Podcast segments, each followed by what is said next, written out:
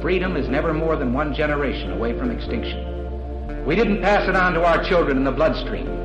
The only way they can inherit the freedom we have known is if we fight for it, protect it, defend it, and then hand it to them with the well-taught lessons of how they in their lifetime must do the same. And if you and I don't do this, then you and I may well spend our sunset years telling our children and our children's children what it once was like in America when men were free.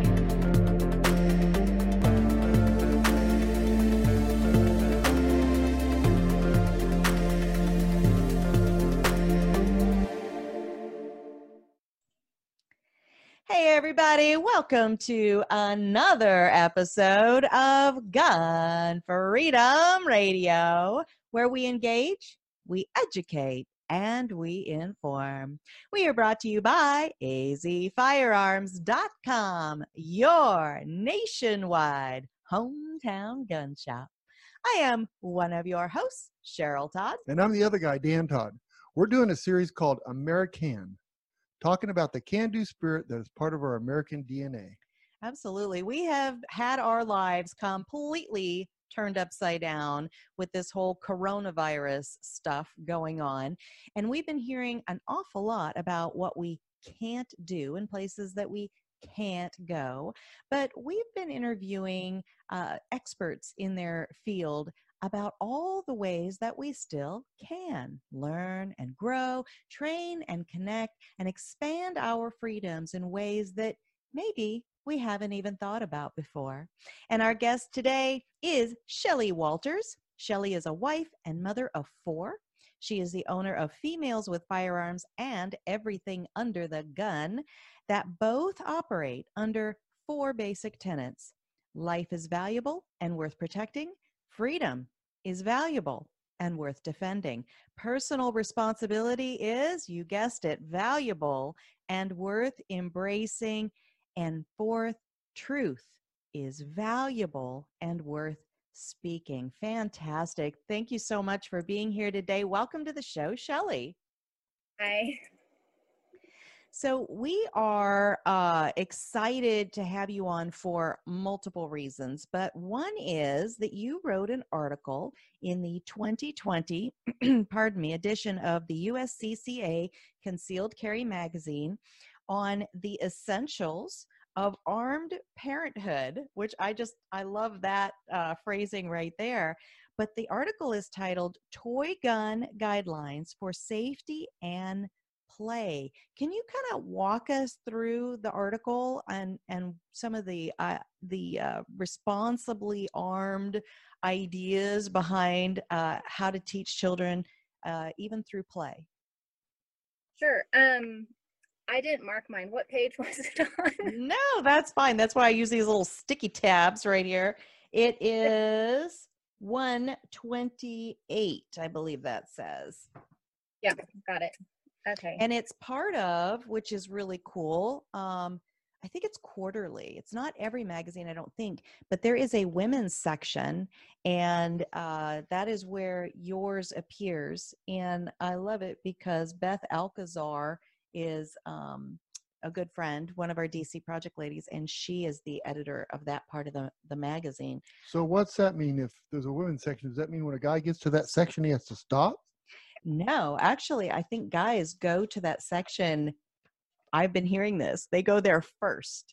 They're like, what have we been missing out on that the ladies maybe know that we don't? So yeah. It's pretty cool stuff. So um, dive, in, dive right in on that, if you would, Shelly, about your article. Um, well, my intention with the guidelines themselves was to establish good habits. Um, to cultivate mindfulness. That is a big deal with me and my children. Um, all of what I try to teach them is about being mindful in everything they do. Um, and to develop a healthy mental and emotional state towards firearms um, and the Second Amendment and personal responsibility.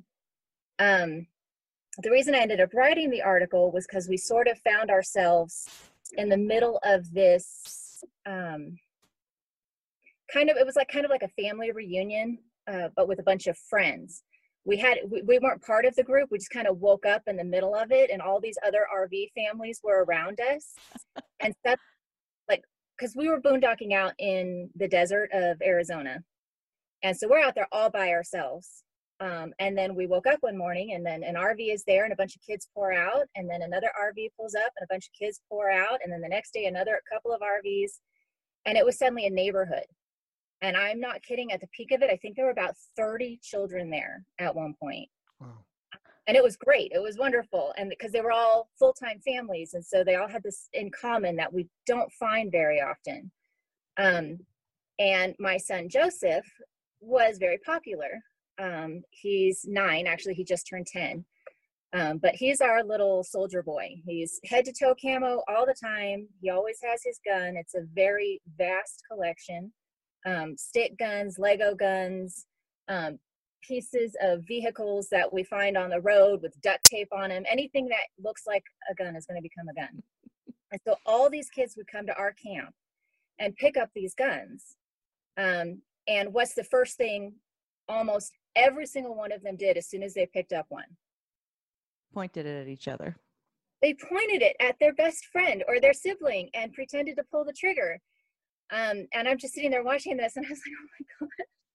And it's so many kids. Usually it's one or two, and we go, okay, guys, okay, guys, come here. These are our rules. If you're going to play with us, this is how you play with us. If I see you break the rules, I take it away.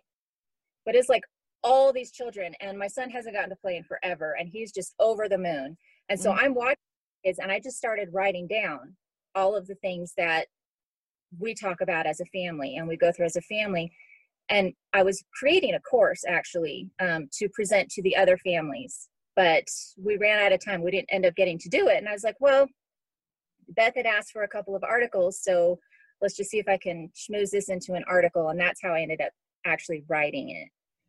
Um, I actually had, watching all those kids, it reminded me in high school. Um, I had a couple of friends. Well, one was a friend. I didn't really know the other guy, but my friend got shot in the neck. Mm. And it, it, he got shot in the neck, and it went out under his arm. Um, and he, he was fine. He survived uh, and recovered fully. But I remember the rumors just flying through the high school of what happened, because it was his best friend who shot him. Mm. Oh, wow. Out and all this stuff. And I just sat there in the trailer looking at all these kids playing and thinking, that's what happened. Mm-hmm. His friend said, oh, I want to show you something, you know, mm-hmm. and just... It's, I don't know what is the instinct in hum- humans that the first time they hold a gun, if they aren't trained, if they aren't prepared, they want to point it at someone they love and pull the trigger. Mm-hmm. Well, Shelly, I, I used to be young way back, and I remember, uh, you know, playing with toy guns and stuff. You know, we, we had all the guns that looked like real guns and whatever. But I read your article a couple days ago, and, and I'm thinking, why do we need this? And then I realized that there are so many new guns, real guns that look like toys, and there are so many toys that look like real guns, that if we don't teach kids how to respect all of them at an early age, there's going to be a lot of accidents. Yes, absolutely. Um, that comes up a lot, especially on Females with Firearms. Women like to trick their guns out. Um, many of them like to make, the, I like mine black and plain, but I've always been that way. Same. Yeah, me too. But Uh, one of my dear friends is Sandy from Offhand Gear, Sandy Keller, and she makes beautiful handguards for rifles. Um, and then uh, I, through her, I've gotten to meet uh, Area fifteen and some other Seracoders. And I mean, my son Joey, he's I think he's going to be a Ceracoder when he grows up, because he's always tricking out his guns, always taping them up and, and painting them. And, and um, people like doing that. Like personalizing it. And then the big debate comes up over, well, now how do we know what's real and what's not? Um, and I, I've got a lot of uh, friends in, in law enforcement, and the, the issue comes up with guns that look real that aren't. And then, you know, if they end up shooting a kid or or someone who's pulling a fake gun, but it looks real, and then they get flambéed and they have to live with that guilt.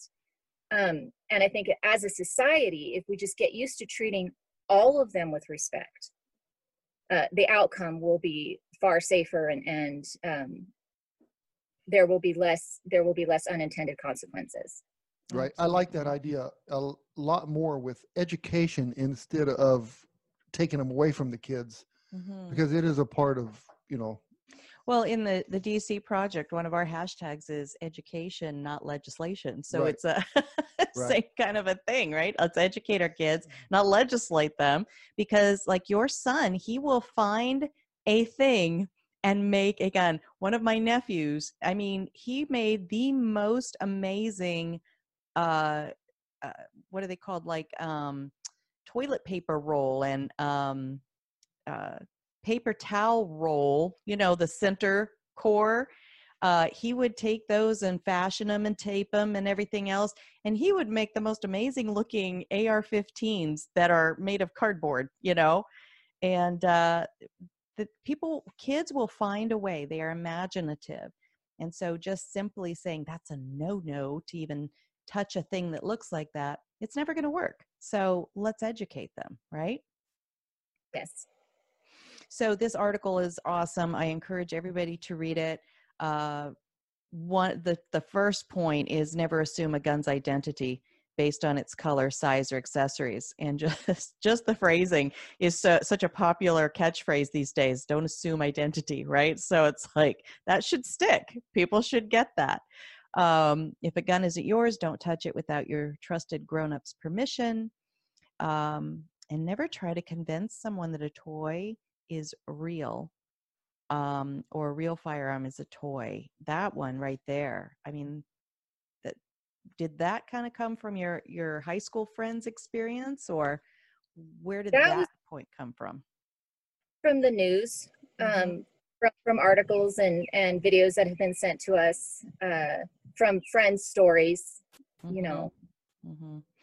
mostly I was thinking of, of the officers. I was thinking of, you know, every time someone had a fake gun that looked real and there were consequences for that. And then the public gets all over them and it's like, you really don't have time. And that's the consequence, the choice that person made to pretend the gun was real. It was really, the onus is on them that they did that and they made that choice. But now it's the officer who had, or the C C W holder who was defending someone or thinks they were defending someone, who has to live with that mm-hmm. consequence. Wow. So what That's... I was thinking of, we'll embrace responsibility. If we go, okay, this person made this choice, they sat down on this path, they're the ones responsible for that consequence. I, I am trying to be responsible for what I know. I can only be responsible for what I know and for what I perceive. And so I'm trying to train my children Um, and, and through Females with Firearms to try to encourage people to be mindful, to be aware, to pay attention. But there's only so much you can do. Mm-hmm. But, you know, there's only so many places I can look. So if I look here and I look there and I look here, and it's okay to move, it's okay to drive forward, and someone darts out in front of me, right. It's them that they did that. That is so true. And I mean, that's a good perspective to keep in mind. Um, just that whole personal responsibility thing is lacking, I think, in our world these days. So um, any reminders we get are valuable. So, you know, you touched on this in uh, just telling us how all of a sudden you woke up in the middle of a neighborhood where there wasn't one the night before. Uh, you and your family, you are full-time boondock RVers. You have four kids and two parents living in a small living space, and you homeschool your children. So you were living the hashtag quarantine life before it was cool. So what led to you deciding to live this kind of unconventional and, and I don't know if it's an unplugged lifestyle, but, but where did that come from? That, that both you and your husband agreed. I mean, that, that's hard enough to get one person to, to think that's a great idea with four kids, but two, talk to us about that. Uh, it took a while to get him on board. He, really? He re- yeah. He, he really wants to be comfortable and have a very conventional life. Um, a nice house with a white picket fence and a giant T V screen. um, but I've always been drawn to the unconventional. I've always been fascinated by how people in different parts of the world live so differently. And yet if they were to live that way around us, we'd be like, oh, that's weird. you know, it, it's just always fascinated me. Um, but uh, what really started leading him along was um, a series of unfortunate events in, in our lives. Some were choices, some were just kind of thrust upon us. But ultimately, we ended up crawling out of debt three times. Mm. Mm-hmm. And uh, actually, we didn't quite officially make it all the way. We ended up having to declare bankruptcy. But it's because I found ourselves in usury with two creditors who just would not work with us. No matter what I did, I kept paying and paying and paying. And eventually, I realized I had paid off that debt and the initial interest, but they weren't applying it. They were, they just kept upping the interest and upping the fees and changing the, the story on me every single time. And I did exactly what they said. And I was like, what do I do? Mm-hmm. And so I started um, looking into bankruptcy, which I was like, oh, I will never do that. That's a sin, you know, like that is awful. um, I get it. I, I didn't just look into how to do it or, or, or the legalities of it. I wanted to find the history of it. That's, I'm a research hound. So I started looking into the history of it. And I discovered that um, the process of declaring bankruptcy is actually asking forgiveness. Mm-hmm. And I was like, well, I'm forgive. I'm, I'm familiar with forgiveness. I've been yes. forgiven. Um, as, as a Christian, that is a huge part of my life, is to live in forgiveness. And so I was like, okay, I have done absolutely everything I can. Um, I have been as responsible as I can, and they're not letting me do this, mm. their part. And so I could have maybe tried suing them, but I didn't have that kind of money. Right. And they count on that. So, yeah. So we went ahead and, and declared bankruptcy, and this was ten, eleven, twelve years ago. I don't know. But at that time, we looked at each other and we promised each other no more intentional debt, no more credit cards, no loans, no intentional debt, understanding that things can happen. Mm-hmm. You know, your house can burn down, you can get in a car accident, someone could get cancer, you know, all sorts of things could, could come up and, and thrust debt upon you, but we would not seek it. Um, and my husband was like, well, okay, but I'm not going to let my family be homeless.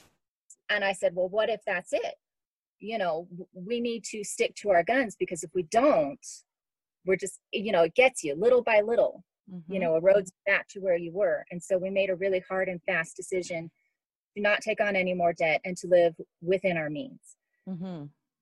So this truck, our beautiful old beat up uh, Ford Excursion, um, I call her the Leviathan, because she looks like an old dragon. She's all oxidized and blue and green and, and, Uh, she's a bucket of bolts, but she works and she pulls through, and she is owned free and clear. We own her one hundred percent. Um, That's awesome. It is not pretty, and she's been splattered with paintballs, which you would think is nice and colorful, but over time they just become these black splatters. Um, and, and she's earned that, and uh, she's held together, but she's ours, free and clear. We own her one hundred percent, and everything in her we own one hundred percent. And so that's been our goal. Um, we wanted to be able to travel more, but we need to build up more finances for that. Um, so we travel basically just here within Arizona for right now. We did make it all the way across the country to D C um, and dipped our toes in the ocean, like literally just dipped our toes in the ocean. It was freezing, and it was a little... and we did that, and and the trip back we ran out of money, and it just took a couple extra months to get back. So we said we'll just stay in in our area for now. So you can work remotely then? You, your work goes where you go? Yes, my husband is a web developer. He builds mm-hmm. and hosts websites.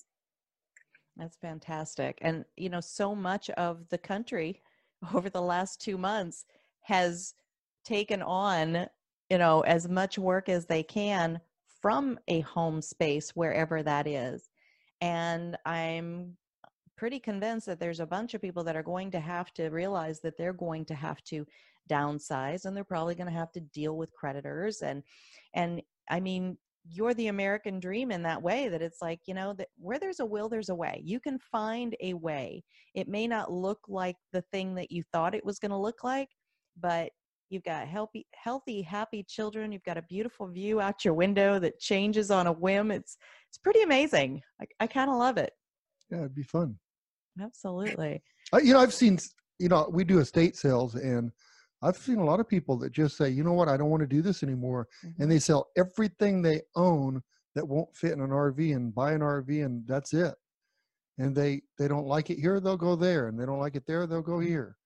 And, um, well, and sometimes, and I'll let you actually get a word in here. I'm sorry, yeah. Shelly, but you know, sometimes we get to a place where our things own us instead of us owning our things. And, um, I think that there's a real freedom in the mindset that you and your husband have. And I'm excited for how you're raising your children, because I think you're setting them up to not fall into those traps. Yeah, we're, we're working on it. The kids actually really wanted to do this for several years. Every prayer we had, you know, over meals and, and, and friends and anything we prayed ended with, you know, it was amen. And please give us an R V. Nice. And, huh? That's nice.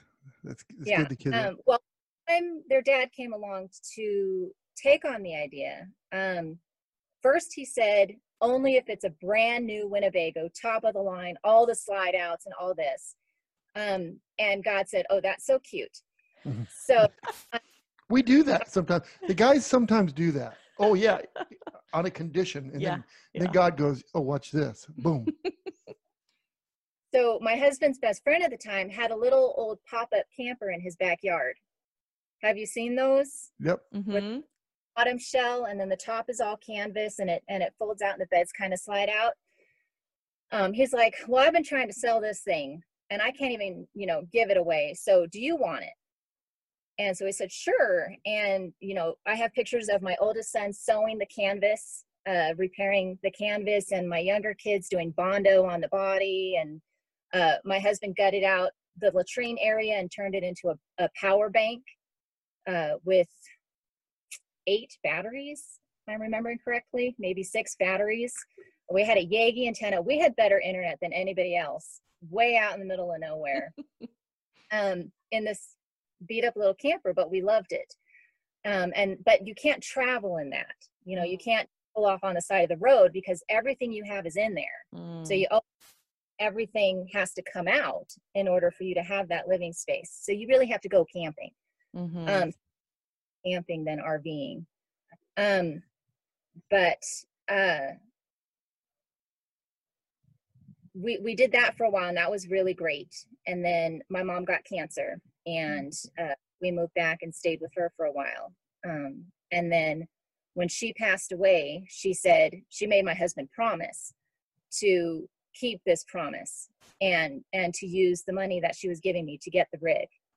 That was all we could afford. It wasn't, it wasn't much, but it's been home. Um, oh, the whole point, the whole point of why the kids prayed for so many years. By the time we got to do it, uh, my middle son and my daughter were in the tween stage and had friends and were like not wanting to do it anymore. Um, and after we had done it for a year, I, I pulled them each aside and I was like, how do you feel? What do you think about it?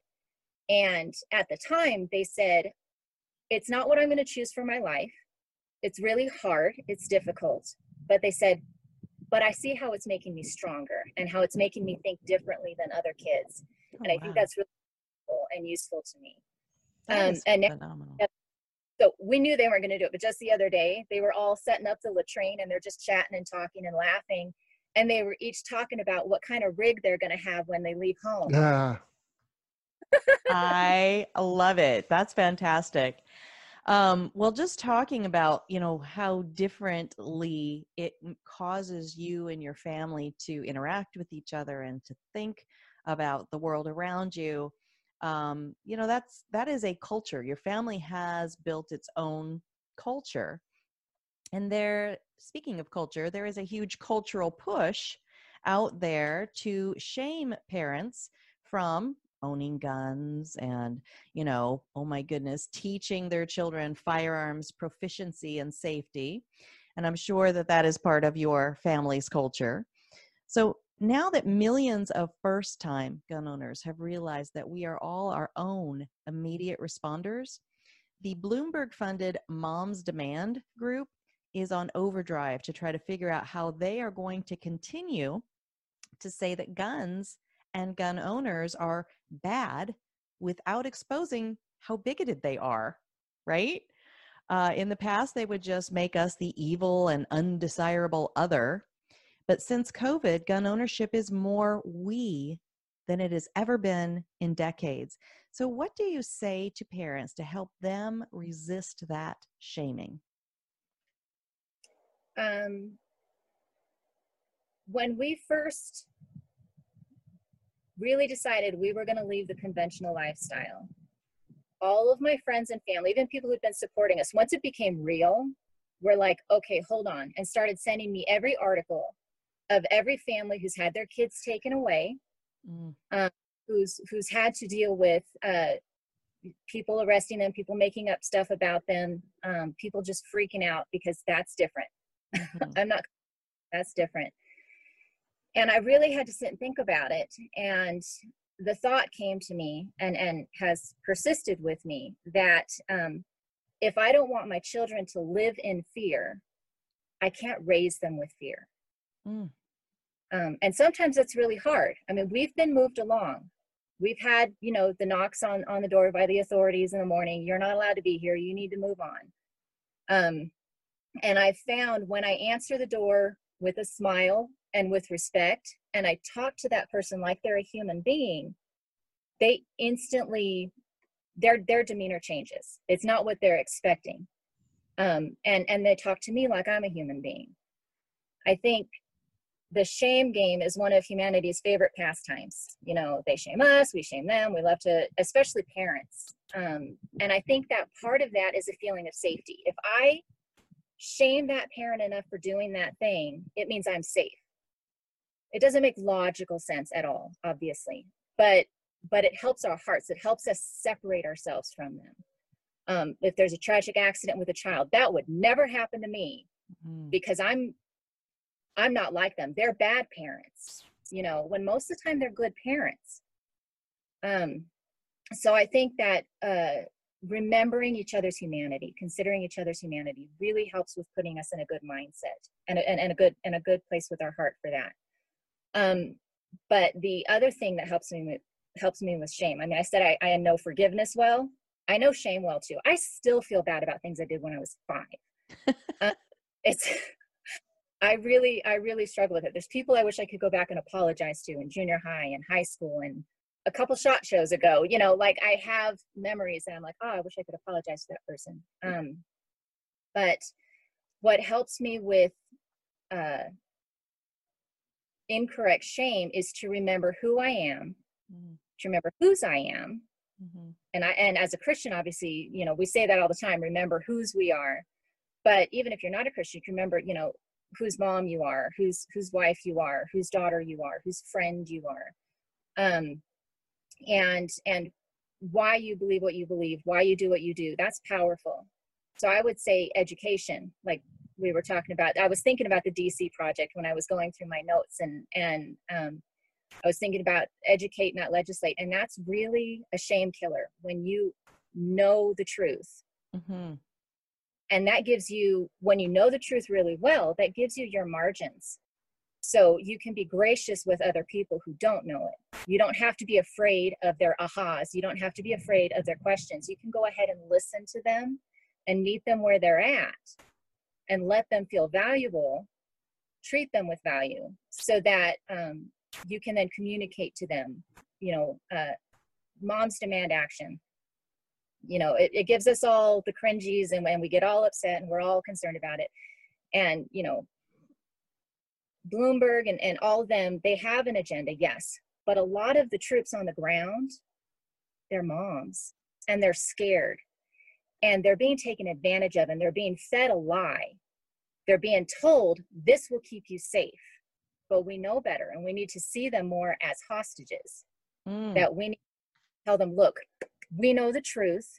I totally get you. I care for our kids. Sorry. It's okay. Are you there? there? You mm-hmm. my phone just went into low power mode, and I thought, oh no, I lost them. No, you're um, fine. If we meet them where they're at, and we connect with them, and we say, I get you, I understand, I have those feelings, I'm concerned about my children, I'm concerned about your children, I'm concerned about the whole freaking country, you know, and and you're being lied to. There is a better way. And we can give our children that power. We can give our children the means to grow up responsible and free by teaching them from the very beginning not to be scared of anything, but to have a good relationship with it, that it's about respect, it's about personal responsibility. You cannot have freedom without those things. That's awesome. Well, we need to wrap up and let you go, especially if your phone is in low power mode. Holy cow, that's always a scary place to be. Um, please tell folks how they can read the stuff that you write, including this uh, article in the Concealed Carry magazine titled Toy Gun Guidelines for Safety and Play, um, how they can find you online, uh, maybe learn from you, pick your brain on some things, this whole R V lifestyle, or, you know, females with firearms, parents with firearms. Uh, how could people follow you?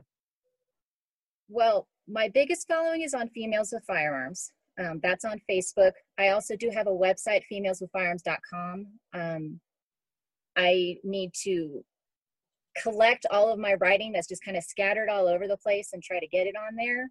Uh, it's not on there yet, but it will be soon. Um, and uh, on, on mostly I'm on Facebook. I have Facebook and I G. Uh, do you want me to list them all? Yeah, just real quickly. I mean, at least your your Females with Firearms uh, connection. Yes. Females with Firearms on Facebook. The with is very important. If you say females and firearms, you're going to get a whole different thing. Please don't do that. um, I couldn't do Females with Firearms on Instagram, so that's Everything Under the Gun. But that feeds into into the Females with Firearms right now. And then um, I also have Freedom of Education. That's for homeschoolers and unschoolers, and really any teachers who are taking that personal responsibility within their classrooms, unique classrooms, and, and different learning environments. Um, and then uh, Mundane Beautiful is my photography page, and I'm missing one. Oh, well, there's the Disheveled Coffee House, because I love coffee. Um, the Leviathan and uh, what's the other one? Leviathan and Parsonage. That's our, our family's uh, personal journey. Absolutely. Well, awesome stuff. Awesome life. I'm so excited and encouraged uh, for your example uh, of the, the whole family culture, the homeschooling, that you show us that it's possible, that we don't have to just mindlessly, you know, go in lockstep with what is normal. Um, we're huge Dave Ramsey fans, and, you know, he loves saying something like, you know, normal is boring, or yeah, what is something like that. And so it's like, it's true, be different, um, but mindful about how you're different. And you, you certainly are. Thank you so much. Uh, Shelly Walters of Females with Firearms. Bye-bye, Shelly. Bye. Thank you. Bye-bye. Thank you. Bye-bye. That was fun. Yes. That'd be a different deal, wouldn't it? To just get up and say, okay, I'm not going to have a house anymore. It's so true. So, you know, every once in a while, like, we love to go to spend a few days on the ocean. Uh, California is closest to us, so we go over to California. And, you know, while you're there, you get that little like, oh, what would it be like to live on the ocean, live right here on the beach? And then I'm like, you know what? I think I would get bored, because my scenery would be the exact same three hundred sixty-five days out of the year. And so the polar opposite of that is living a lifestyle where you get to purposely choose your right scenery to be different. You know, it got me thinking there. So it's been a long time since we've been in California, considering, you know, we used to go all the time. Do we have to have a passport to go there now? Yeah, maybe. Are they... Are they still part of the United States? I I am not sure. Some of the news stories I'm hearing out of California really shouldn't shock me, because they love legislation and they love regulation. And it's so weird to me that grown adults would choose to um, live a lifestyle where they have developed such an, a permission-based system. They like the, to you know why? Under. It's the, it's they have an opportunity is worth more than their freedom. I think it's what it is. An opportunity. Yeah, because there's jobs, there's big, high-paying jobs there. Mm. But with that comes the cost of legislation and higher yes. taxes, higher everything. Yeah. So really, when you wash it all down, is it the same? No. You know? Sure so I, th- I think that's why. Because, I mean, I love California. And there's been a couple times that we could have been persuaded to move to California. And you know what? My freedom's worth more money than that. Your freedom's, freedom's worth more, worth than, money, more than money. Than money. Yes. yes. Yeah, I agree. All right. We got to get out of here. Um, Where are we going? We are, uh, uh, I don't know. Well, we got to get out of here. We got, we got to do what Cheryl says. That's for sure. We've got, we've actually got another um, interview lined up. So uh, we're not actually going anywhere, but we've got to clear a okay. deck and right. move I got, I got you. On to the, okay.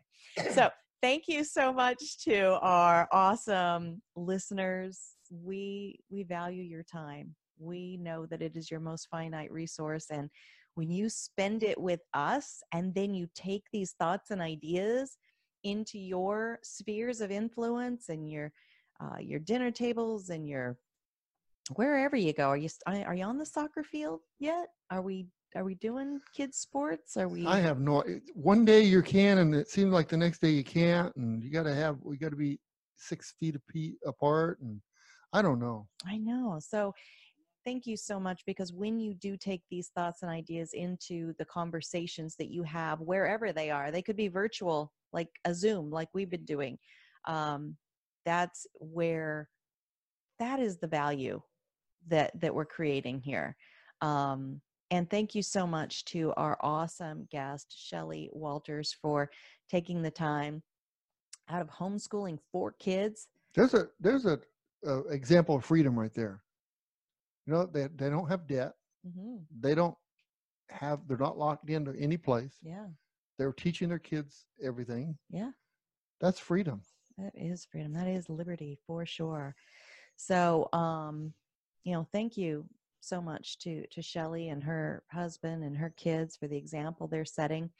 And whether you are watching this on either YouTube or Gunstreamer, or whether you're just listening to the audio version on gun freedom radio dot com, Um, please be sure to go to our website, gun freedom radio dot com, and click the On Demand tab and binge listen to your heart's content, all of the shows we've ever put on, and click the Guest tab, and you can see photos and um, links and bios of all the guests we've ever had on.